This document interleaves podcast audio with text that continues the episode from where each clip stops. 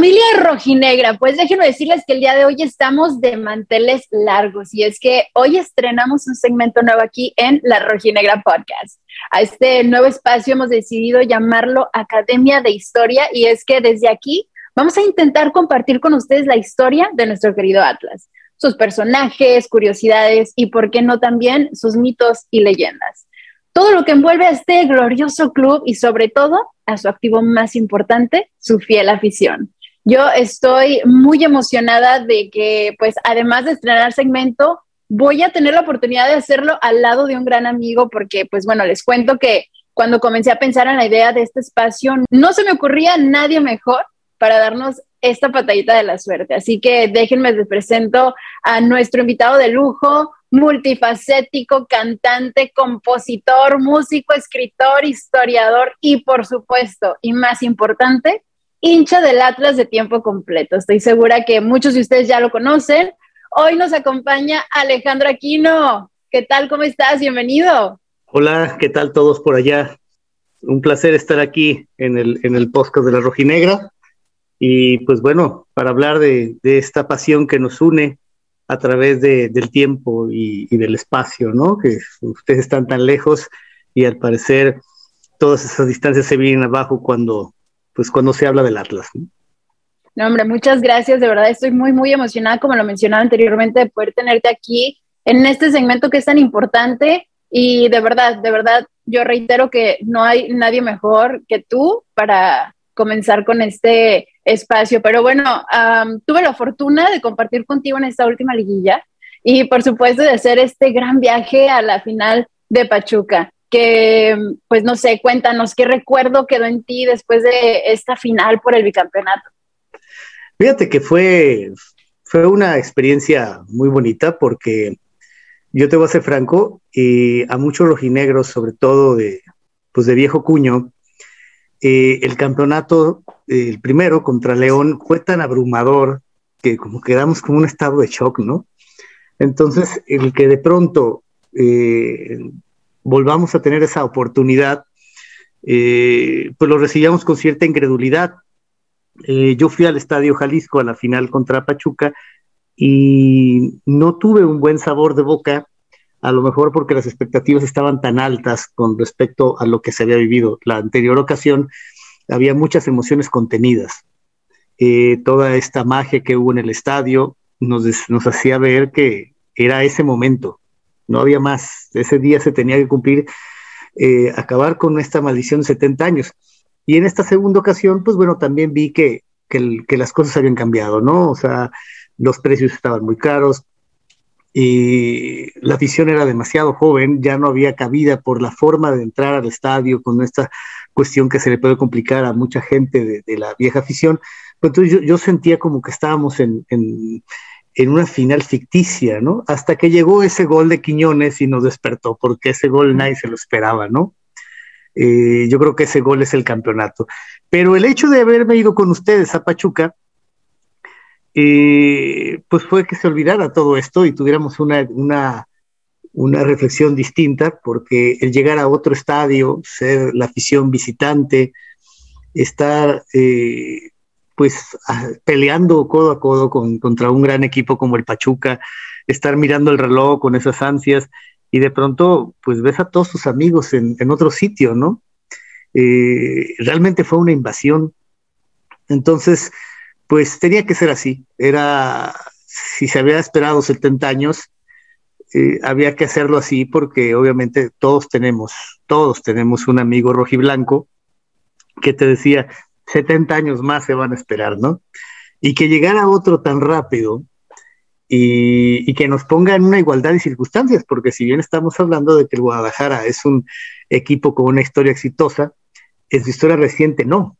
Por lo tanto, prácticamente los, cualquier persona que tenga alrededor de treinta años ha visto las mismas veces campeón al Atlas que el Guadalajara. Entonces eso no te, no, no, no lo asumías, ¿no? Pero fue una muy buena experiencia viajar con, contigo, con Rubén, con todos los que íbamos en esa, en esa camioneta. Eh, pues era como ir a una batalla que sabíamos que teníamos que ganar, ¿no? Y además, bueno, todos los elementos románticos, me acuerdo pues que de dónde salí, de dónde salió la camioneta de Guadalajara, ¿no? Pues desde, desde la glorieta de los niños héroes, que tiene tantas, tantos recuerdos para los rojinegros. Fue una muy bonita experiencia. Y, y además a mí como, como historiador del rojinegro, eh, pues era muy especial que fuera en Pachuca, porque pues a lo mejor los jóvenes no lo saben, pero Atlas y Pachuca era prácticamente un clásico, pero un clásico en la zona baja. Siempre estábamos los dos equipos, incluso en alguna ocasión eh, Pachuca manda al Atlas a segunda división, ¿no? Entonces de pronto verlos de, eh, disputando una final, pues dices, mira, eso me lo había imaginado, pero... pero ahora, ahora sí que la verdad, la realidad superó la ficción, ¿no? No, hombre, la verdad es que fue una experiencia increíble. Ahorita que te estaba escuchando, estoy como recordando y reviviendo todos esos momentos, ¿no? Y al mismo tiempo también, como lo, lo decías tú, comparando la, la final del campeonato con la del bicampeonato, me acuerdo que cuando salimos en, en la van, estaba lloviendo, o sea, era como toda esta nostalgia, ¿no? Que sí. Estaba lloviendo, el frío... Este, esperándonos, ¿no? A que estuviéramos todos eh, juntos para por fin partir. Se sentía un poquito como que, pues sí, entre los nervios, pero al mismo tiempo, eh, me acuerdo que íbamos como con esta incertidumbre, porque recuerdo que venía muy fuerte, ¿no? Esto de, de pro- prohibir, ¿no? Lo que viene, vienen siendo lo, los grupos de animación y cosas así. Me acuerdo que nos estaban diciendo que no iban a dejar entrar a nadie de Atlas, que no nos lleváramos la playera, que no entráramos de más de dos o tres personas eh, este, en conjunto y demás.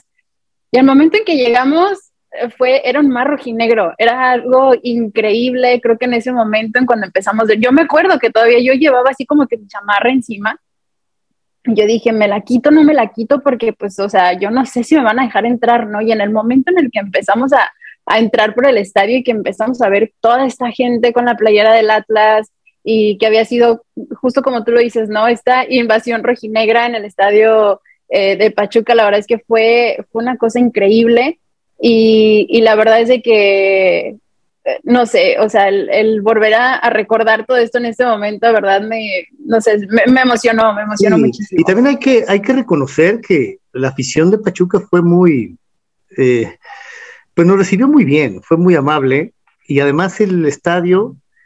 Eh, también para lo, los viejos pues fue como recordar ciertas dinámicas, porque el, el Pachuca todavía mantiene ciertas, ciertas cuestiones que se han perdido, ¿no? O sea, el que en un estadio vendan cecina, por ejemplo, es algo ya impensable en el Estadio Jalisco, ¿no? Eh, claro, a veces sí rozaban en la candidez cuando de pronto escuchabas de que el Pachuca recurría al chiquitibón, a la simbombá, ¿no? O sea, situaciones de, de otra época, ¿no? Pero bueno, fue, fue, fue un momento inolvidable y yo lo siento como un apéndice de la emoción que, que, que vivimos en diciembre del veintiuno, que para mí es el momento cumbre, ¿no? Sí, sí, definitivamente, no hombre, pero bueno, vamos ahora sí que al inicio. Aquino Rojinegro, ¿dónde y cuándo comienza esta pasión por el equipo? Mira, la, la pasión surge porque eh, a mí me gusta mucho el fútbol, pero siempre fui bastante malo para, para jugarlo, ¿no? Entonces, el camino que nos quedaba a los que somos muy malos para jugarlo, pues es, es leer, aprender, jugar de otro, en otro nivel de la cancha, ¿no? Y a mí me gustaba mucho el fútbol, y me acuerdo que mi padre me preguntaba que a qué equipo le iba, y yo le decía que a todos, porque realmente eh, me interesaba conocer la historia de todos, por qué a tal equipo le decían de tal forma. Entonces, pues corría mil novecientos ochenta y me dijo que pues eso era imposible, que tenía yo que decidirme. Y, y yo me acuerdo que yo le dije que, que le iría a los Leones Negros de la U D G, porque en las mañanas, antes de entrar al colegio en, en el mercado Santa Tere, coincidíamos con Eusebio, un jugador eh, mítico de los Leones Negros de la universidad, y a mí siempre me ha llamado la atención el uniforme de la U D G, que me parece que es muy bonito, y después, bueno, fue mi alma mater la U D G, pero él me dijo que no, que eso era un absurdo, o sea, si era yo de Guadalajara tenía que irle a las Chivas o al Atlas, no había más. Entonces, de manera muy democrática, me llevó uh, al Estadio Jalisco a ver a las Chivas, salió el equipo, cuando se jugaban los domingos a las doce del día, un ambiente agradable, familiar, con la birria allá afuera y todo, yo dije, mira, pues está bien, pero obviamente mi padre ya sabía por dónde iban las cosas, era, era una democracia inducida, porque me dijo, espérate el próximo sábado y decidirás, ¿no? Y me acuerdo que la primera vez que fui al Estadio Jalisco, eh, yo creo que eso nos ha pasado a todos, entrar al Estadio Jalisco de noche, ver el uniforme rojinegro en la cancha, te transforma, te transforma, y además porque en esa época, cuando yo, eh, es mi bautizo rojinegro, el Atlas está atravesando unas peores campañas en la historia. De hecho, es la campaña en la que el Atlas dura mil setenta y tres minutos sin meter un gol. trece partidos sin meter un gol. Entonces, imagínate la ilusión de un niño que lo llevan al estadio cada quince días. Ya no a ver ganar al equipo, a ver si mete un gol, ¿no? Entonces, a mí me cautivó el ver que la gente estaba en el estadio, unas entradas muy buenas, con la esperanza de que, que cayera un gol, ¿no? Entonces esa adversidad, esa adversidad fue la que me contagió, porque, porque conforme fueron pasando los años, me di cuenta que el Atlas de alguna u otra forma representaba en gran medida lo que es México, esa esperanza que, que, que pues muere al último. Yo siempre he dicho que, que, que todo México le va al Atlas y no lo sabe cada cuatro años, porque el sentimiento que desata la selección mexicana es muy similar. Eh, estamos esperanzados en pasar ese quinto partido, a pesar de que ya se pasó una vez. Igual el Atlas, ¿no? Estábamos esperanzados con esa, esa victoria, ¿no? Entonces, en ese momento te vas curtiendo como una minoría, porque hay que decirlo, o sea, en el ochenta ochenta y uno, si bien el Atlas tenía una afición muy fiel, de las aficiones más fieles que le ha permitido que la institución se mantuviera, no le sucediera casos como el Atlante o el Necaxa, pues el Guadalajara era el Guadalajara, al final de cuentas jugaba, jugaba con ciertas ventajas, jugaba con el hecho de tener el nombre de la ciudad, esta cuestión de utilizar mexicanos y el gran problema de sus equipos, que tiene una, una enorme cantidad de aficionados villamelones que no saben ni quién fue en ese equipo, pero siempre te van a decir, son más veces campeones que tu equipo, ¿no? Pero eso no te importaba. Entonces, conforme fueron pasando los años, pues ese amor rojinegro se fue arraigando desde, pues ahora sí que desde mil novecientos ochenta tengo cuarenta y dos años de irle al Atlas. Entonces, pues, pues, ¿qué más te puedo decir, no? Eh, cuando yo escribí el libro Deshojando Margaritas, pues realmente fue para festejar mis cuarenta años como rojinegro. O sea, dije, bueno, el Atlas no es campeón, me voy a dar mi propio título, ¿no? Pero mira, qué sorpresa. Wow. Oh, wow. Wow, qué increíble, qué, qué bonita historia, la verdad. Este, yo la verdad es de que yo ahora sí que, que, que igual nací con estos colores, ¿no? Que, que me inyectó mi papá desde... desde desde que nací básicamente, y es muy bonito el escuchar las historias de todos los rojinegros. Eh, creo que, si bien lo mencionamos mucho, ¿no? Creo que siempre que le preguntas a un rojinegro por qué le va al Atlas, siempre tiene una historia muy bonita que contarte, ¿no? En cambio, a, a muchos aficionados de otros equipos que, pues nomás le voy porque, no sí. sé, ¿no? O sea, nomás porque le va a mi papá, porque le va a mi tío, porque me encontré la playera por ahí o por allá, pero creo que siempre ahora, un rojinegro tiene una historia muy específica. Ahora lo que sí debo señalar es que los rojinegros actuales, eh, de hace, dos, hace año y medio antes del título, pues yo estaba asombrado por los rojinegros, porque decía yo, ¿por qué le van al Atlas? Porque todos los rojinegros, a través de la historia, hemos tenido una generación exitosa, con la cual nos hemos identificado.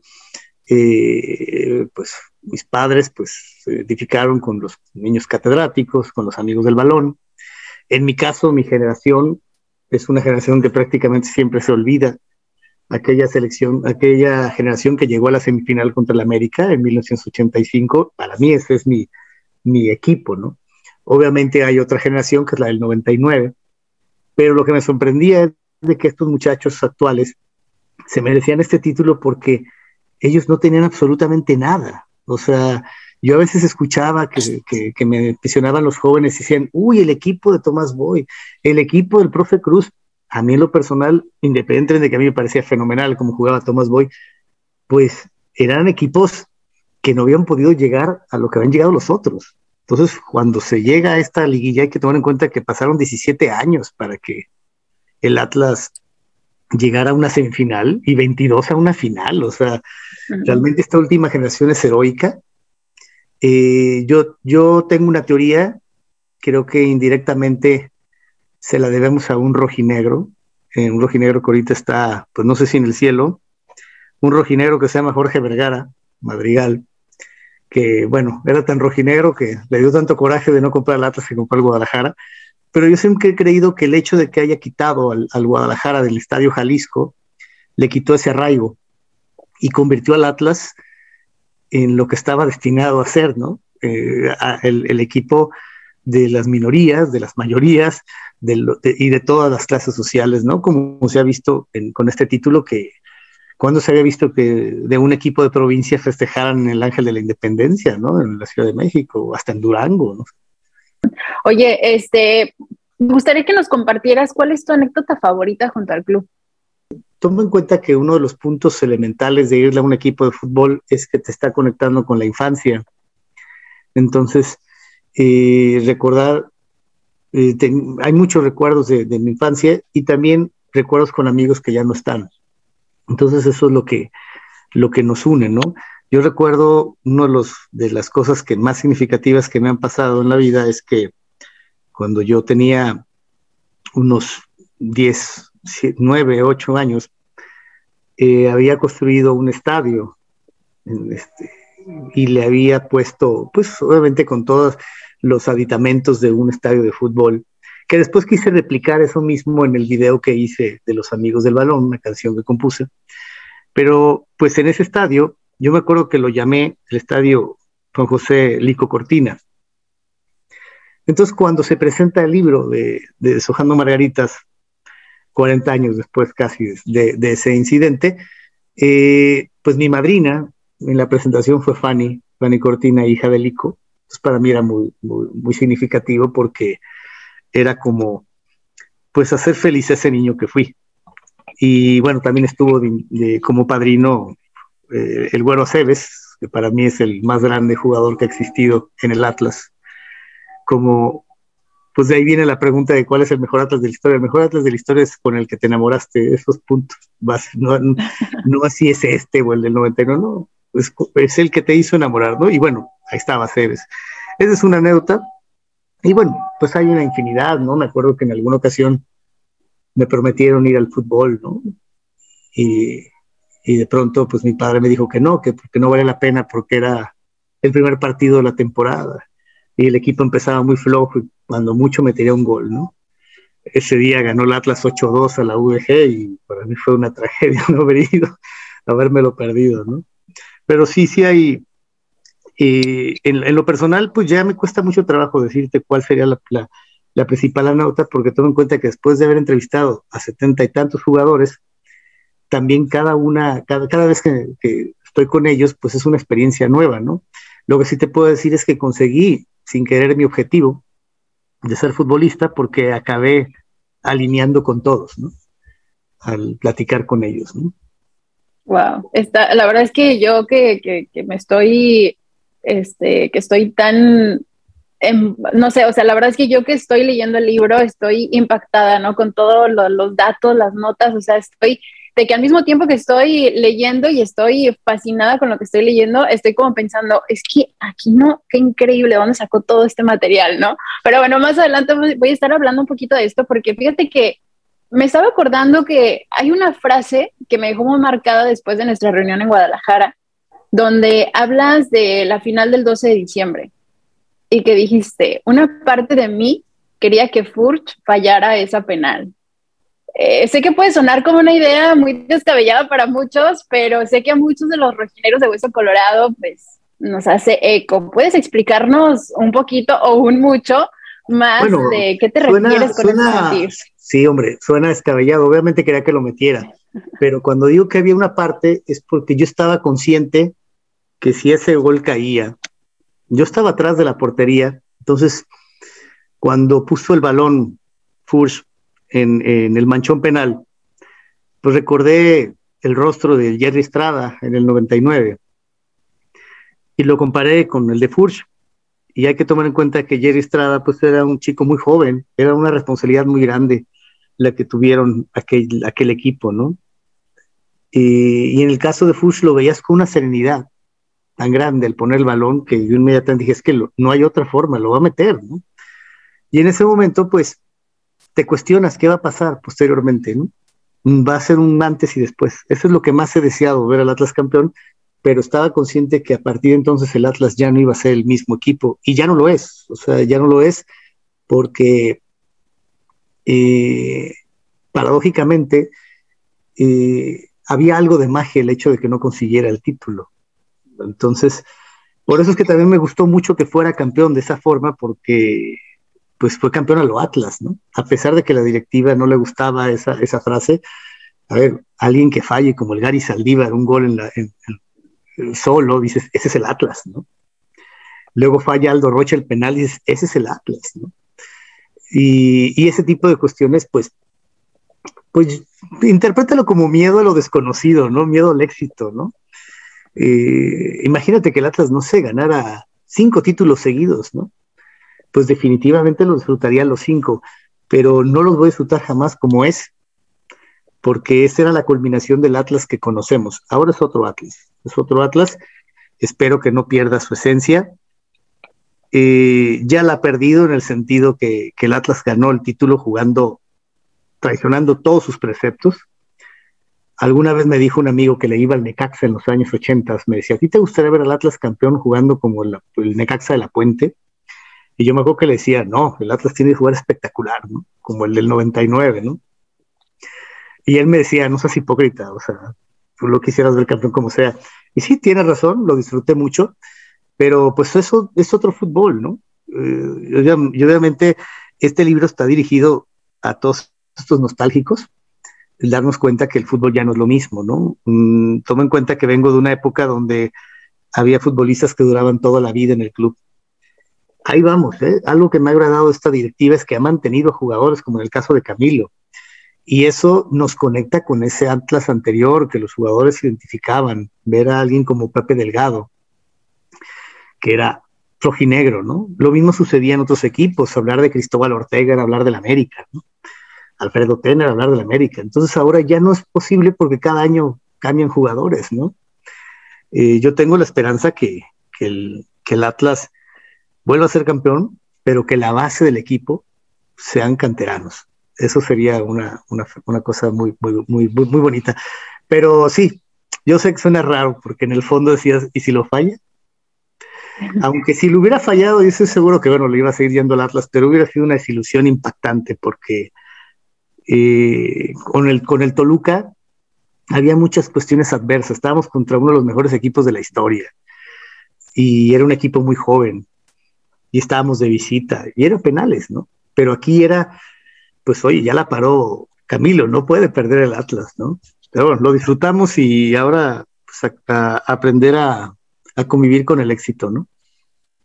Sí, este, y es que digo, ya, a mí me daba y me daba y me daba vueltas, ¿no? Esta frase tuya en la cabeza, porque pues es que sí es cierto, ¿no? O sea, eh, si bien nosotros nos poníamos a platicar, ¿no? En otras ocasiones que decíamos, este, no sé, me, me, me convenía, ¿no? Ser como que la víctima, o ser el que nunca gana, o ser, o sea, eh, pasar como, como a este, no sé, o sea, ahora sí que como que cobijarte en eso, ¿no? O sea, tenías, y, ya teníamos y, bien ensayaditos nuestras defensas para toda la carrilla no, y claro, pasa no, esto y es como ya no sé qué contestar. No, y además hay otra cosa, de, de golpe jubilas muchas cosas. Por ejemplo, la frase, te lo explico, te lo explico, no lo entenderías, es una frase completamente obsoleta, porque valía porque no había sido campeón. Y ahorita, pues, pues si me, te lo explico, pues claro, son campeones, ¿no? Bicampeones, sí, etcétera.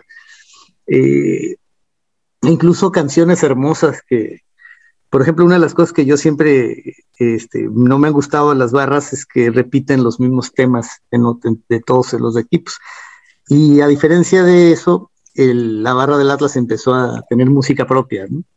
Como el tema de, de Joan Sebastián, que me parece bellísimo, pues también está jubilado. Ese inicio de la, de la versión era desgarradora y, sí, sí, y, el sí. título, y el título lo jubiló, ¿no? Me acuerdo que en la celebración del campeonato, me, ahí me cayó el veinte, ¿no? De esa canción. Este, yo estaba así súper emocionada, se escuchaban los cánticos por todos lados. Y recuerdo que yo volteo con mi hermano así con una cara de shock y dije, es que ya no vamos a poder cantar Te Amo, ¿no? Porque era pues de mis favoritas, ¿no? Y yo volteé así y sentí como un no sé, una presión tan fea en el pecho, porque dije, recuerdo, o sea, cómo se, cómo retumbaba el Jalisco, ¿no? Cuando todos levantaban las manos, sí, diciéndole al, al equipo, te amo, ¿no? Te amo, y, y, y bueno, digo, todo lo que decían la, la letra, ¿no? Esa canción era básicamente lo que nos representaba a todos como rojinegros, y me acuerdo que yo volteé con mi hermano y dije, espérate, ya no vamos a poder cantar la de te amo, o sea, ¿ahora qué se va a hacer? Y no se puede cambiar la letra tampoco, porque... Pues, no, no, esa canción quedó para la historia, es un momento... muy bonito lo de esa canción, pero fíjate que también eh, el éxito te lleva a convivir con una nueva afición. Hay, como en todos los equipos que son campeones, pues también hay una afición de momento, ¿no? Eh, como el Canelo, ¿no? Que ahora yo le voy al Atlas, ¿no? Y, y de pronto, pues te encuentras con frases que jamás te imaginaste, ¿no? Ahorita, por ejemplo, hay un debate en redes, me parece un debate estéril, pero que también representa lo que es el país y lo que es la sociedad, o sea, la falta de memoria. Cuando de pronto dicen, este es el mejor Atlas de la historia. Diego Coca es el mejor entrenador de la historia del Atlas. Es el que más títulos tiene. Pues no, para empezar, Valdati tiene cinco, ¿no? Que nadie le quita su mérito a Coca. Pero a lo que voy, que eso es un debate estéril, porque cuando de pronto a alguien se le ocurre, por nostalgia, que diga, no, juegan mejor, jugaban mejor los del noventa y nueve, y que un rojinegro voltee y le diga, pero no ganaron nada, es un contrasentido a la filosofía rojinegra, porque no importaba si ganabas. Entonces, yo creo que, que ese debate debe terminar, porque este es un gran equipo, fue un gran equipo el del noventa y nueve, fue un gran equipo el de los setentas, fue un gran equipo el de los ochentas, o sea, al final, y pues hay que, hay que ver las cosas en su justa medida, ¿no? La otra vez, me, me, en un programa me preguntaban que si Quiñones era el mejor extranjero de la historia de, del Atlas, hombre, es complicado, ¿no? Porque, fíjate, hasta esa frase tiene un absurdo, porque te estás brincando a Camilo, con pesar. Y, bueno, lo de Camilo sí es un fuera de serie. Yo sí creo que Camilo es el mejor portero de la historia, pero porque es una sola persona y el punto de comparaciones es como más básico. Pero, pues eso es normal. Tenemos que convivir ahora con esto, y de pronto eh, gente que que puede, se le puede hacer normal que los precios de un partido de fútbol cuesten tan caros, porque le venden la idea de que lo bueno cuesta, ¿no? Cuando no se nos debe olvidar que el fútbol debe de tener siempre una vocación familiar, y que es un partido de fútbol, o sea, no puede costar más que ir a una ópera, por ejemplo, ¿no? Para empezar, es increíble que se cobre tan caro cuando los baños siguen siendo lo que son, ¿no? Entonces, que, que, no, perdiéramos, que no perdiéramos ese, ese, ese piso, ¿no? Y yo creo que la, la, la directiva lo está entendiendo, y y poco a poco está corrigiendo las cosas. También hay que comprenderlos. Se sacaron el, el tigre de la rifa, ¿eh? O sea, Atlas no es Santos. Y yo creo que se dieron cuenta, ¿no? Sí, me sí, gustaría? sí, exactamente. Sí, porque a mí me gustaría ver, fíjate, algo que toda la vida presumimos, que éramos el equipo, después de Tigres y Monterrey, que mejores entradas tenían, pues ahora resulta que no. ¿Por qué? Por esta dinámica, los precios, y, y bueno, es parte de ese proceso que estoy diciendo de, de aprender a convivir con, con el éxito, ¿no? Sí, como, como mencionabas antes, ¿no? El, el equipo se está transformando, eh, y creo que, bueno, parte de eso es también, ¿no? Aprender qué sí funciona, qué no funciona, y, y creo que también lo más importante es, pues, que, que aprendan a escuchar a la afición, ¿no? Que siempre creo que, que la afición sí es la que no cambia, así como siempre decimos, ¿no? Los directivos van y vienen, los jugadores van y vienen, la afición es la que se queda, y creo que es la que es la que tiene el derecho de exigir, ¿no? Este, un poquito más en, en cuanto, pues, a las entradas. Ya ves que ahorita están agregando, pues, esta experiencia de, de la iluminación en el estadio, este, ah. pero igual que, que, no sé, que se enfoquen también en, en esas necesidades. Pero fíjate, es, ese punto que, que ahora le llaman experiencia, ir al estadio, la verdad, para uno que fue niño, no hay más experiencia que estar en el estadio, adentro, ya, ya es la experiencia, ya no hay forma sí. de... de modificarla, ya la, como, como niño lo tienes, ¿no? Pero te digo, van cosas buenas, hay que reconocerlo, prometieron el título, nos dieron dos, y han mantenido la base del equipo, y eso es, eso es fundamental, ¿no? Se están arriesgando, trajeron a un entrenador que nos es desconocido, no va mal, esperemos que, que mejoren las cosas, ¿no? Pues eso sí, pero a ver, vamos a, a rebobinar un poquito. Yo te conozco algunas canciones, eh, un par de libros inspirados en Atlas. Estoy segura que has hecho mucho más con tu sentimiento, con esa furia dentro de ti. Cuéntanos en qué momento Aquino, Aquino decide ir más allá con su pasión por la academia. Mira, el, pues yo empecé en la música a finales de los ochentas. Eh, llevo prácticamente treinta años de mi vida haciendo música. Y pues he grabado varios discos, pero nunca, nunca pensé en hacer algo sobre el Atlas, a pesar de que hace muchísimos años había hecho un tema inspirado en una canción de Joaquín Sabina que se llamaba Dieguitos y Mafaldas, porque en alguna ocasión pues tuve una, una novia del Guadalajara, como casi todos los rojinegros que tenemos esa, esa intención de, de ser este, catequistas, ¿no? Que queremos transformar a, a, al mundo. Y, y en alguna ocasión, bueno, tuvimos una discusión y yo hice esa canción, pero no, no había considerado hacer un, una canción y, ni tampoco un libro del Atlas, a pesar de que tenía muchos datos acumulados. Todo surge a raíz de varios series de accidentes. Yo he publicado varios libros, eh, había publicado una novela, había publicado un libro biográfico sobre, sobre Rubén, Rubén Fuentes. Eh, obviamente pues los jóvenes no sabrán quién es, pero bueno, Rubén Fuentes es el creador de La Viquina, de cien años, de Muñeco de Cuerda, de Sabes una Cosa, un gran músico. Le produjo cuarenta y cuatro canciones a, a Pedro Infante, a Marco Antonio Muñiz, a Miguel Ángel Mejía. Entonces, cuando yo presento este libro, sucede que el compadre de, de Rubén era Tomás Balcázar. Tomás Balcázar, gloria del Guadalajara, de los años cuarentas y cincuentas, abuelo del Chicharito. Entonces, pues, la editorial me pide que si hago yo un libro de Don Tomás. Don Tomás, pues, es muy importante para, para la historia de mi familia, porque mi familia es del barrio de Mexicalcingo. Don Tomás era de Mexicalcingo, y bueno, venimos de una época donde, donde había un odio deportivo, pero había una comunión entre los equipos tapatíos porque nos quedaba claro algo muy fundamental. Había que siempre ganarle a los equipos de la capital. Y eso es a lo que se perdió. O sea, el Atlas iba mal, cuando iba a descender, iba a la porra de las Chivas, del Jalisco y de la U D G. Ahora sería imposible, ¿no? Porque, eh, pues, los grupos de animación no lo permitieron. Entonces, pues, publiqué este libro, que pues es un libro que, sin querer, es el germen del libro del Atlas, porque cuando yo iba a entrevistar a, al buen Tomás, que en paz descanse, que era un tipazo, eh, tenía un, pues, una lengua muy... muy folclórica, y yo para hacerlo enojar llegaba a entrevistarlo vestido del Atlas, ¿no? Y él toda la vida me decía, quítate esa mierda, quítate ese mugrero, no han ganado nada. Entonces yo un día le dije, voy a hacer un libro del Atlas, y él me dijo, me di- será, vas a hacer un folleto del Atlas, ¿no? Como todo chiva recalcitrante, me dice, vas a hacer un folleto, pues como han ganado nada, va a tener tres páginas, ¿no? Y yo le dije, va a ser una Biblia. Lamentablemente, pues, don Tomás falleció y no alcanzó a ver el libro del Atlas. Eh, me hubiera encantado eh, hacerlo enojar un poquito.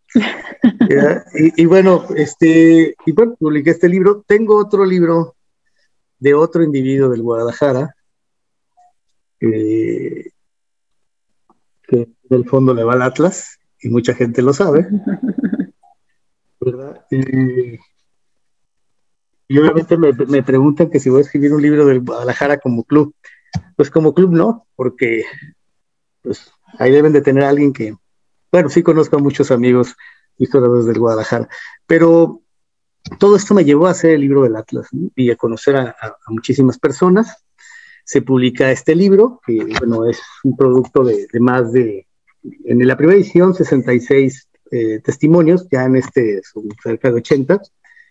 Eh, Y pues, la verdad es que yo quise fusionar dos cosas. Toma en cuenta que en el, en el mundo donde yo me desempeño, eh, no en el musical, sino en el literario, es un mundo muy esnovista, en el cual siempre se ve el fútbol como, como algo vulgar, algo trivial, algo que se usa para manipular a las personas, todo lo que tú quieras, que sí es cierto, pues, pero siempre se ve como un, gulpo, un, gusto, un gusto culposo. Entonces, recordando yo a Villoro, a, a Galeano, a Ben Pollardinelli, gente que ha hecho literatura con el fútbol. Entonces yo decidí que este libro de Deshojando Margaritas no iba a ser como este libro de Balcázar, sino iba a ser un libro literario. Por lo tanto, está escrito desde, desde una óptica eh, narrativa eh, dedicado a la gente que no le gusta el fútbol. O sea, mi intención es que el que lea libros Deshojando Margaritas le pueda gustar sin importar si le gusta el fútbol. Es más, sin importar que le vaya al Atlas, ¿no? De hecho, muchísima gente del Guadalajara, de Pumas, amigos de, de, de, de la América que lo han comprado, porque lo que me importaba era matar varios pájaros en una pedrada. O sea, es un libro de historia, es inevitable que el que lo lea no conozca, no vaya conociendo cómo era Guadalajara eh, en, en esas épocas, cómo era México en general, eh, porque a veces a los jóvenes se les olvida cosas tan fundamentales como, eh, por ejemplo, mete gol Cubero, ¿no? Y el Atlas es campeón en el cincuenta y uno y en, y en las gradas muere Ángel Volumar, que era un directivo rojiblanco, que si tú ya empezaste a leer el libro te vas a dar cuenta que Ángel Volumar aparece desde el inicio del club como un enemigo del Atlas. Él era un catalán que estaba peleado con los Fernández del Valle. Entonces, pues para mí es interesante contar esto porque a lo mejor la gente dice, bueno, alguien se muere en el estadio, pues llamas al celular y llamas que venga la, la ambulancia. No, no había celulares, la comunicación era lenta. Todo ese tipo de cuestiones yo quería transmitirlas, ¿no? Que se imaginaran el paradero como era, un camino lleno de tierra hacia Tlaquepaque, con un tranvía y un bosque de eucaliptos, ¿no? Algo que no te puedas imaginar en estos momentos. Entonces, era, esa fue mi intención y utilicé como, como leitmotiv, como hilo narrativo, la voz de Rafael Almaraz. Yo decía, bueno, para mí, ¿quién tiene que contar la historia del Atlas? Por Rafael Almaraz, porque esa es la voz con la que yo crecí en el Estadio Jalisco. Entonces, lo entrevisté y era una forma de hacerle una, un homenaje a su trayectoria. El libro está dividido en tres partes, como si fuera un partido de fútbol. El medio tiempo es cuando cuento su vida, él la cuenta, y él hace como que cuenta desde el principio, ¿no? Lo que le han ido comentando, de dónde vienen estas familias que trataron el Atlas, quiénes son los Coniñón, quiénes son Ochoa, quiénes son los, los Orendain, quiénes son los Romo, todos ellos. Y, y algo que conforme lo vayas leyendo te vas dando cuenta que es una carrera de relevos, porque Lico Cortina, por ejemplo, funda el Atlas. Él se queda en el Atlas siendo ya un veterano hasta los años treinta. Él es el que después conoce a José Díaz Navares, otro crack del Atlas en los treinta. Luego entre los dos conocen a Felipe Séter.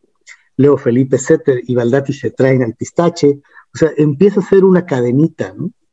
Que la verdad no se les ha ocurrido a alguien del Guadalajara hacerlo, porque también con el Guadalajara podría suceder, porque hay muchas familias que, que siguieron jugando en varias, varias naciones en el Guadalajara. Eso es algo que lamentablemente ya es muy difícil que se dé, que tengamos un jugador descendiente de jugadores de hace muchos años, ¿no? Entonces, yo les, les, les pido a mis lectores que que si no le van al Atlas, pues se olviden del equipo como tal, sino que disfruten la lectura. No es un libro condescendiente, en ningún momento se está tratando de, de aminorar los éxitos de otros equipos. Eh, me preguntaba un amigo que por qué la parte de este lado era gris y la parte de este lado blanca. Sí, era una cuestión de diseño, pero es que del sesenta y siete en adelante el Atlas no gana ningún título oficial, ¿no? Entonces, imagínate cómo contar una historia de un equipo que no gana. Entonces, ¿por dónde le ibas a contar? Pues por las anécdotas de sus, de sus jugadores, ¿no? Como me dijo alguna vez Gerardo Macciarelli, defensa de los rojinegros a principios de los ochentas, hermano de Roberto, hijo de otro jugador de Roberto Macciarelli de los cincuentas. Y él me dijo, me dice, te voy a ser franco, yo nunca llegué a la selección nacional, nunca califiqué a una liguilla, pero mis dos liguillas al no descenso, ochenta y ochenta y uno contra Curtidores y Tampico, son mis Champions. Y ahí entendí que para mí también eran mis Champions. Eh, como para esos jóvenes, el equipo de Tomás Boy era, era su mejor recuerdo, ¿no? Entonces, había que rescatar eso. Y sobre todo, algo muy importante, en mi carrera defensiva contra los, mis amigos del Guadalajara, siempre te decían el campeonísimo. Nosotros ganamos tantos títulos. Y en algunas ocasiones yo les preguntaba, dime cinco jugadores del campeonísimo. Y no te los decían. Entonces yo no podía concebir eso. Hasta que un día me pasó que, platicando con rojinegros, yo les pregunté sobre el güero Séves y no saben quién era, ¿no? Y dije, ahí es por eso es que tengo que hacer el libro, para que que la memoria no se pierda. Eso es fundamental. Dentro de cuarenta años vendrá otra persona y rescatará a Quiñones porque a lo mejor ya no se acuerdan de él, ¿no? Fíjate que me encanta, me encanta escucharte, la pasión con la que compartes todo esto, porque, bueno, precisamente creo que es uno de los principales objetivos de este podcast, ¿no? El poder mostrarle al mundo cómo, cómo vivo mi pasión y que todos los invitados que yo tengo aquí también lo compartan. Y pues bueno, es precisamente a través de estas charlas, ¿no? Que, que personas enamoradas de su equipo, tanto tú como yo, este, lo vayamos consiguiendo. Mira, yo aquí tengo en mis manos el libro Deshojando Margaritas, Historias Rojinegras, que lo estoy leyendo actualmente y estoy, que me vuela la cabeza. Este, voy a citar aquí un pedacito para que, para que los que nos están escuchando que se emocionen también y que vayan y corren y lo busquen, ¿eh? Me gusta mucho esta frase porque dice: los curiosos que vieron por primera vez a los pioneros rojinegros observaron que aquellos muchachos les pega, le pegaban al balón con clase y privilegiaban el juego de conjunto. El rumor se corrió por la ciudad y un nuevo equipo se llevaría el próximo torneo. Me gusta, me encanta. O sea, era tan difícil poder elegir una, no sé, una partecita que ya aquí tengo un montón de, de, de párrafos completos señalados, ¿no? Que me encantan todo lo que estoy leyendo. Eh, no sé, me, me, de verdad, estoy muy emocionada leyendo todo esto. Estoy aprendiendo muchas cosas.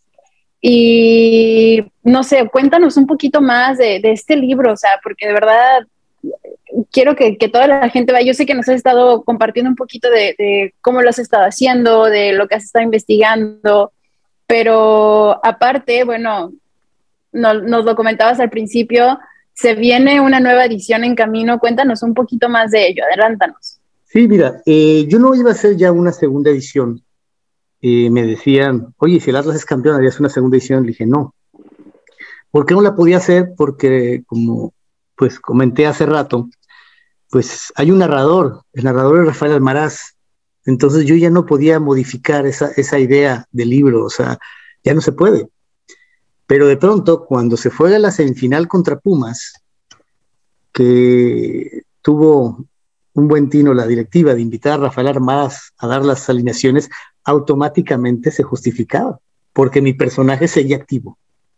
O sea, olvidándonos de un libro de fútbol, sino como si fuera una novela, mi personaje está ahí. Entonces, perfectamente podía incluirlo. En esta edición, en esta edición que va a ser unos dos meses, viene, eh, en el libro original terminaba la historia en el dos mil diecisiete, año en que Rafael Almaraz deja de ser la voz del estadio. En esta ocasión, pues sí alcanza los dos bicampeonatos, pero aproveché también para meter cosas que había dejado en el tintero en la anterior edición. Mm, yo sé que, que hay, hay momentos claves en la historia del Atlas que han opacado uh, el resto, ¿no? Cuando se habla mucho del Atlas, se habla, pues, del Cafferimán, de cuando el Atlas se fundó en mil novecientos dieciséis, luego se brincan hasta el cincuenta y uno, luego los catedráticos, los amigos del valor, pero hay mucha cardita muy sabrosa por ahí. Eh, van a descubrir en el libro Eh, cosas muy interesantes, desde quiénes eran los fundadores.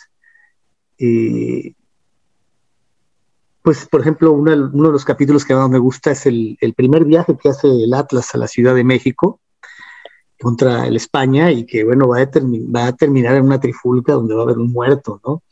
Y, es, y dices, eso sucedió, pues, hace más de cien años, ¿no? O sea, y te das cuenta que la pasión ahí estaba, ¿no?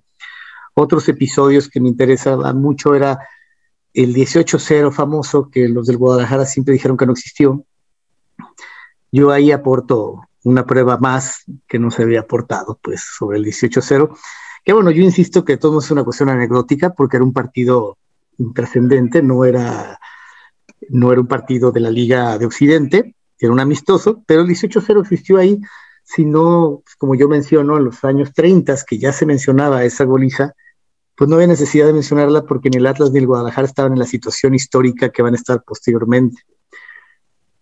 Y van a, van a conocer muchas cosas personales de sus jugadores, por ejemplo, Valdati, Valdati que es un, un, pues un tótem del Atlas, pues es producto de un accidente porque no lo contratan a él, contratan a su hermano. Y la esposa del hermano no deja venir, no lo deja venir. pero ya estaba el contrato, para no meterse en broncas, pues mandan a, a Eduardo, que tenía un rostro similar. Los del Atlas llegan, los registran, ni siquiera se han dado cuenta, ¿no? Se dan cuenta semanas después. Eh, hay anotas hermosísimas, por ejemplo, una nota de, de, José, de José Díaz Navares, goleador del Atlas del treinta y cinco, treinta y seis, que el tipo eh, pudo haber ganado un título en un partido y decide no meter el penal porque consideró que la falta no era correcta, ¿no? Que el árbitro se había equivocado. O sea, te hablan de un nivel de deportivismo que ya, que ya no existe, ¿no? Y, claro. Y muchas anécdotas interesantes. Les recomiendo mucho la época de los setentas, porque es una etapa muy folclórica y además porque es directa, con los testimonios que tuve. Un Atlas sin dinero, un Atlas precario, que se les para el, el autobús en plena carretera, un Atlas que se va a segunda división y tiene que llegar a, mot- a moteles, a hoteles de paso, a, a hospedarse, ¿no? Y antes del partido estar escuchando a las parejitas a un lado, este, darse cariño, ¿no? Situaciones muy, muy curiosas, ¿no?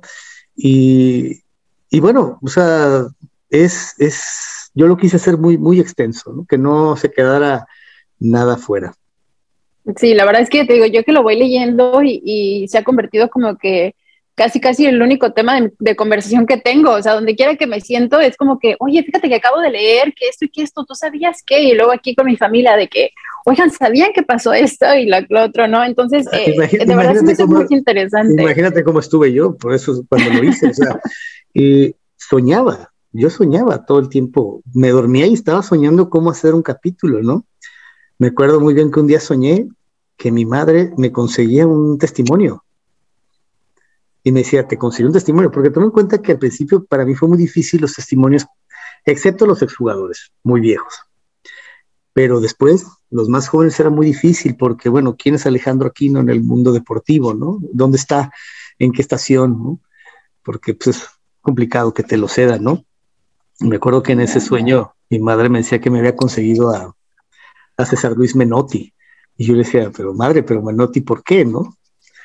O sea, imagínate la obsesión de, de, de, de escribir eso. Se termina el libro y, bueno, surgen las dos canciones que vienen incluidas en, en este disquito, en uh-huh. el Titán, que viene el Titán y los Amigos del Balón, que, pues, ha tenido muy buena respuesta, pero increíblemente también hay muchísima gente que la ignora, no la conoce, ¿no? Sí, sí, sí. Oye, pero antes, porque sí quiero mencionar lo de, lo de tu can- tus canciones, este, antes quería aventarme, ahora sí que antes de pasar al tema de las canciones y, y continuar con, con el libro de Deshojando Margaritas, Historias Rojinegras, como corte comercial para quienes han estado siguiendo el segmento de El Dato del Paradero. Muchos de los datos eh, han sido sacados de aquí, de este libro de Aquino, Deshojando Margaritas, Historias Rojinegras, así que si ustedes desean aprender más de este libro, más de esta historia... Ahora sí que del fútbol, ¿no? Como decías tú, o sea, si bien es la historia de muchas historias y anécdotas rojinegras, aprendemos mucho del fútbol en general y este, así que vayan a las redes de las redes sociales de Aquino, que voy a estar aquí etiquetando en nuestras publicaciones para que lo puedan conseguir. Este, y pues ahí estén al pendiente también de nuestros segmentos de El Dato del Paradero. Pero bueno, ahora sí vámonos con los Amigos del Balón. Una canción que nos hizo llorar a todos los atlistas cuando la escuchamos. Eh, el tiempo no se detuvo. Mi padre se murió y nuevo campeón a sus queridos rojinegros. Este pedazo me pega mucho a mí en particular porque, bueno, como muchos ya lo saben, lo he mencionado en casi todos mis capítulos, yo heredé estos colores de mi papá y si bien ahora tengo la fortuna de decir que festejé ese gol de Quiñones en el noventa y tres contra Pachuca junto a él, también es cierto que mi papá era uno de los que, como muchos atlistas, ya se había resignado, ¿no? A que no vería a su equipo campeón, pero pues bueno, tuviste que modificarla después del campeonato, ¿no? ¿Qué significa esta canción para Aquino? Mira que eh, una de las cosas maravillosas de hacer canciones es que las buenas canciones surgen de manera automática y de manera simple. Hay ocasiones que a uno le gana... pues le gana el esnovismo, que querer hacer una canción muy compleja, y, y ha habido discos donde, donde me he empleado a fondo en arreglos o con productores, y en esta ocasión yo había compuesto El Titán, y que una de las peculiaridades que yo había propuesto es que ni el libro, ni las canciones tenían que mencionar la palabra Atlas, Eh, obviamente, pues que también eso me libraba un poquito de algún problema que hubiera eh, empresarial, ¿no? De derechos. Pero porque eh, me di cuenta que era innecesario. Eh, el Atlas tiene la fortuna de que si tú hablas de otros equipos, por ejemplo el América, pues puedes hablar de, de los cremas, de los surcremas, de las águilas, en su momento los canarios, pero en el caso del Atlas puedes hablar infinidad de veces de, del equipo sin mencionar al Atlas, ¿no? La, los amigos del balón, los niños catedráticos, la furia, la academia. Entonces dije, bueno, hagamos una canción que no hable de eso. Entonces, aunque el estribillo dice, el titán que sostiene el mundo, que es Atlas, aunque te puedo decir que para mí ha sido sorprendente que hay muchos jóvenes que ignoran eh, mitología griega y, y no saben que el Atlas es un titán que sostiene el mundo, entonces no han entendido ese estribillo. Pero la otra, de hecho, voy a hablar de eso ¿eh? en el próximo dato eh, del paradero, que aquí lo tengo ya, entonces y el otro, vamos y el a, otro, a enseñarles un poquito más. No, y además otra cosa, es algo muy interesante que puedes ahondar en que somos un, un equipo privilegiado en un grupo muy pequeño de equipos que tienen un nombre de origen mitológico, ¿no? Otro sería el Ajax, por ejemplo, o el Hércules de, de, de España, ¿no? Entonces hice la canción Los Amigos del Balón desde una óptica, pues si quieres trágica, resignada, pero quería rescatar eso, que el niño, o sea, por compromiso al niño que yo, que yo fui, sigo apoyando a los Amigos del Balón. La canción en su tercera estrofa es una canción fatalista, eh, dura, pero de pronto, es, de pronto es campeón. Yo ya tenía el video casi hecho con el niño, y yo dije, bueno, es que esto ha sido tan, tan significativo que tengo que modificarlo. Entonces, la última estrofa no es la misma del disco, en el video parece otra, y ahí sí tuve que mencionar la palabra Atlas, porque dije, se la merece el Atlas, ¿no? Porque es campeón. Uh-huh. Pero sí fue, fue la idea de que, de que existiera esa melancolía, porque entre toda la gente que yo entrevisté, siempre encontraba esa melancolía, la melancolía de... de la gente que eh, asistió al paradero, me dice, no, pues el paradero era tan bonito, el club, eh, pues la, la nostalgia de los que vimos el, los uniformes sin, sin publicidad, eh, ese tipo de cosas yo quería rescatar, porque siempre es una idea que tenemos que los tiempos pasados son mejores, que no siempre es así, ya se ha visto, pero yo quería rescatar en eso, ¿no? Y además el apodo de los Amigos del Balón, que que realmente va dedicado al equipo del, del principio de los setentas, pues desde hace tiempo se ha ido muy normalizado, se ha normalizado que, que sea un apodo para, para el equipo, además es un apodo precioso, ¿no? Y, y mencioné esa parte del papá, porque sé que muchos padres han muerto, y menciono, eh, mencioné lo de Pelé y lo de Rafa Márquez, porque siempre que hemos ido al estadio desde niños, algún viejo nos va a decir todas las cosas maravillosas que sucedieron en ese inmueble, ¿no? En el Estadio Jalisco. Wow. Así que este, aquí les vamos a dejar también los links para tus canciones, para el libro, tus redes sociales, para que las encuentren. Y pues bueno, ahora sí que ya vamos casi, casi concluyendo esta entrevista, pero bueno, para, para cerrar más o menos, esta semana vamos contra Querétaro.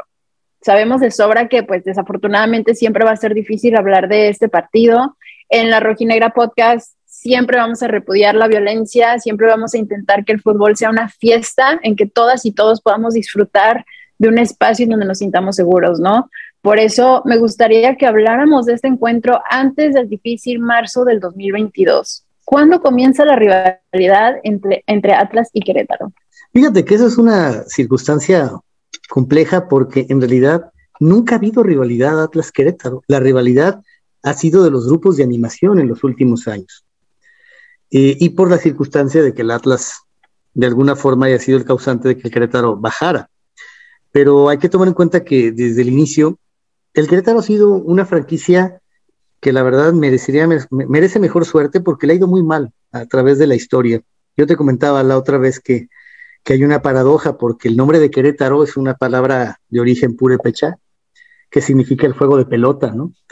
Con ese nombre tan hermoso era de que tuviera un equipo eh, competitivo, ¿no? A mí me gustaría más hablar sobre, sobre, sobre los primeros encuentros que tuvieron estos dos equipos y cómo se ha ido desarrollando esa rivalidad. Eh, la primera vez que se encuentran, pues va a ser cuando el Atlas baja a segunda división, en la temporada cincuenta y cuatro cincuenta y cinco, el Querétaro es uno de los equipos fundadores de la segunda división. Eh, ya tenían el apodo de gallos, de gallos blancos, aunque también los llamaban los opaleros, los aguacateros. En aquel tiempo casi siempre se le ponía el nombre de, de lo que sucediera en ese momento, ¿no? Por ejemplo, al, a León muchas veces se confunde con la misma unión de curtidores porque sean los curtidores por los zapatos, ¿no? Y el primer partido que juega Querétaro y Atlas en su historia va a ser el tres de octubre de mil novecientos cincuenta y cuatro. Y hay una historia constante. El Querétaro siempre era el equipo que llevaba la ventaja en esos partidos. Ese primer partido lo gana el Querétaro dos a uno, aunque en la segunda vuelta de ese mismo campeonato, el Atlas va a vengar y va a ganar seis a uno al Querétaro. Entre, esos, entre los jugadores que estaban en ese equipo de segunda división estaba, obviamente, el Pistache Torres, estaba Laverio y estaba Carlos Sevilla. Sevilla es quien posteriormente va a tener una escuela de fútbol en, en Zamora, y ahí es donde va a llegar Rafael Márquez muchos años después a hacer sus, sus pininos.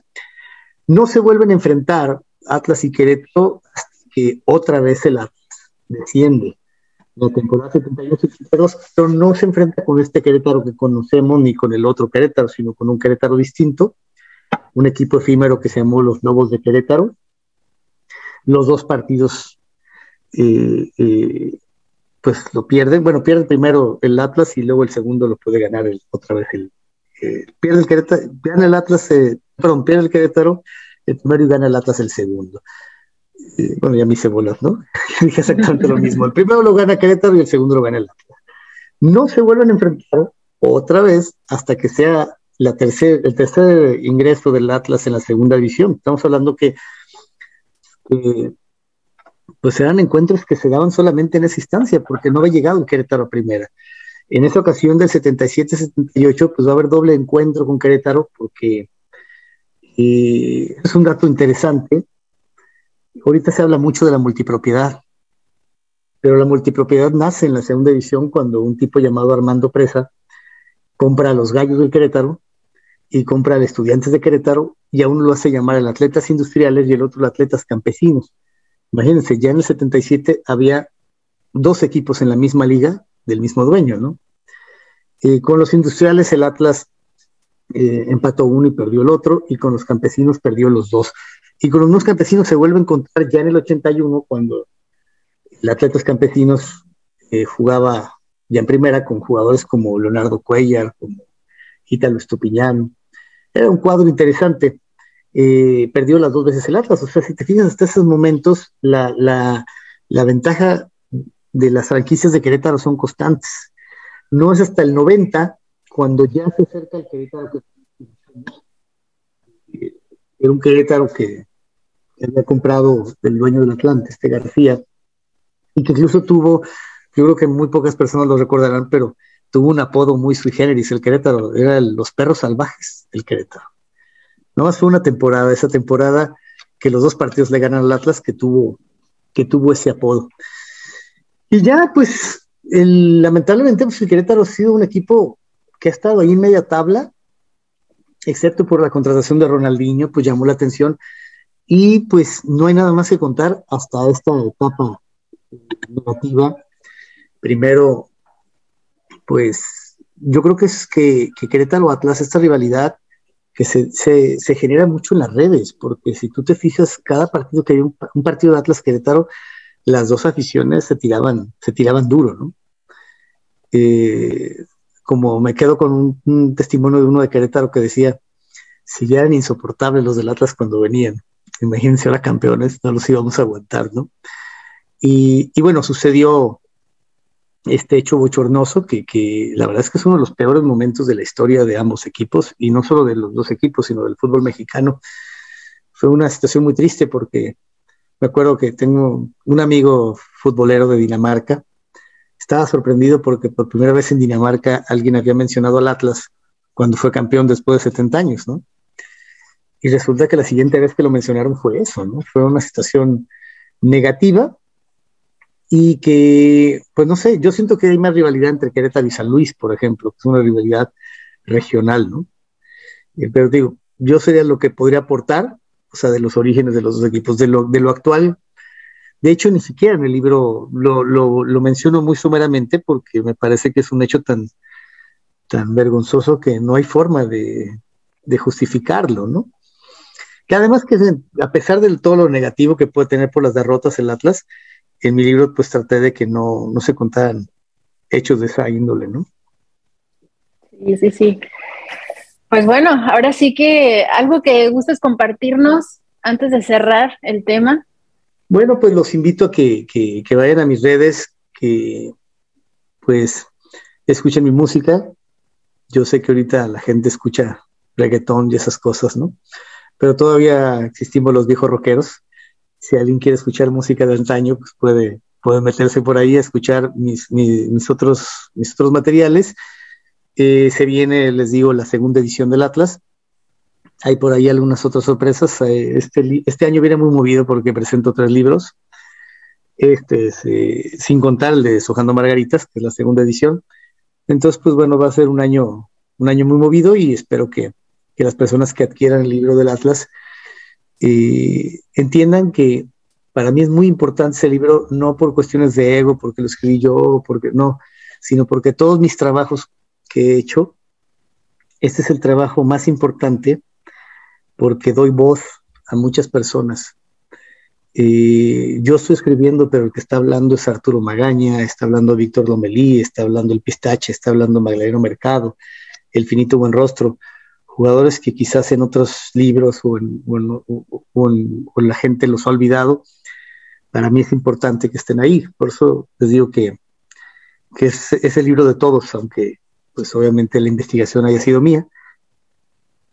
Y, y además, pues, pues qué bonito, ¿no? El, el que le vayas a un equipo y conozca su historia, eso es fundamental, que tampoco es un requisito, hay gente que va y se divierte y ya, ¿no? Pero, pero si, pues no sé, es como una religión, ¿no? Es como de pronto te encuentras a alguien muy religioso y te habla de Dios y todo, y nunca ha agarrado la Biblia, pues es como medio contradictorio, igual también, o sea, si, si le vas al Atlas y no sabes por lo menos las cuestiones básicas de, de su historia, por lo menos para tener una buena conversación y echarle pleito a los, a los de las Chivas, un pleito sabroso, de, de, de, de, no de golpes, sino un pleito de, de, de, de retórica, que obviamente pues ellos van a ganar en muchos aspectos, pero nosotros vamos a ganar en un aspecto real, que es, que ojalá nunca se pierda, que el Atlas tiene un alma, un alma incomparable, eh, que ya desearían muchos equipos grandes. Mira, para mí un equipo grande en títulos es el Toluca. Es un equipo grande. El Santos, el Pachuca, pero no tienen este sabor. Y, y eso es lo que el Atlas, el Atlas tiene, ¿no? Sí, sí, sí, claro que sí. Pues bueno, mira, yo mientras tanto voy a terminar de leer ese, voy a estar al pendiente para cuando salga la nueva edición, porque ya también la quiero leer. Y pues bueno, ahora sí que esperemos que no vuelva a ocurrir lo de lo del acontecimiento este difícil marzo del dos mil veintidós. Y bueno, aquí no. Ahora sí que aquí en este podcast tenemos una tradicional dinámica en cada partido. Y ahí te va, te la vamos a explicar, ¿vale? Si le atinas al marcador del encuentro, obtienes tres puntos. Si le atinas a quién va a anotar los goles, obtienes un punto extra. Ahora sí, al finalizar la temporada regular, vamos a rifar un regalo sorpresa de La Rojinegra Podcast entre los invitados que hayan empatado con el puntaje más alto. Así que dinos, ¿cuál es tu pronóstico para este Atlas Querétaro? Yo creo que, que gana el Atlas uno cero. uno cero y va a ser Quiñones quien meta el gol. Ay, es como, ¿en qué minutos? No te creas. Minutos para punto extra. Me estoy, me, estoy, me estoy yendo a lo sencillo porque la verdad yo no veo al equipo con, con, con mucho gol, pero Quiñones sí lo tiene, ¿no? Entonces yo creo que será un marcador pequeño, un uno cero. Fíjate que fue bien curioso porque nuestro invitado anterior, este Felipe, le atinó este, a los goles, o sea, le atinó a, a cuántos goles iba a meter el Atlas y le atinó también a quién los iba a anotar. Así que pero vamos a ver cómo él, te va él, a ti él también. Atinó, él atinó desde, desde el rencor, o sea, lo que le hicieron a su equipo es, es infame, ¿no? O sea, sí. y, y todavía que tenga el cinismo de, el Mazatlán de usar el color amarillo, ¿no? Es, es, eso es, no sé, yo cuando lo vi ya... No, fue como un mensaje subliminal. Claro, o sea, ¿dónde está el Morelia morado? Eh, sí, no, y, y mira, nos, nos, eso que sucedió al Atlas le pudo haber pasado muchísimas veces, ¿sí?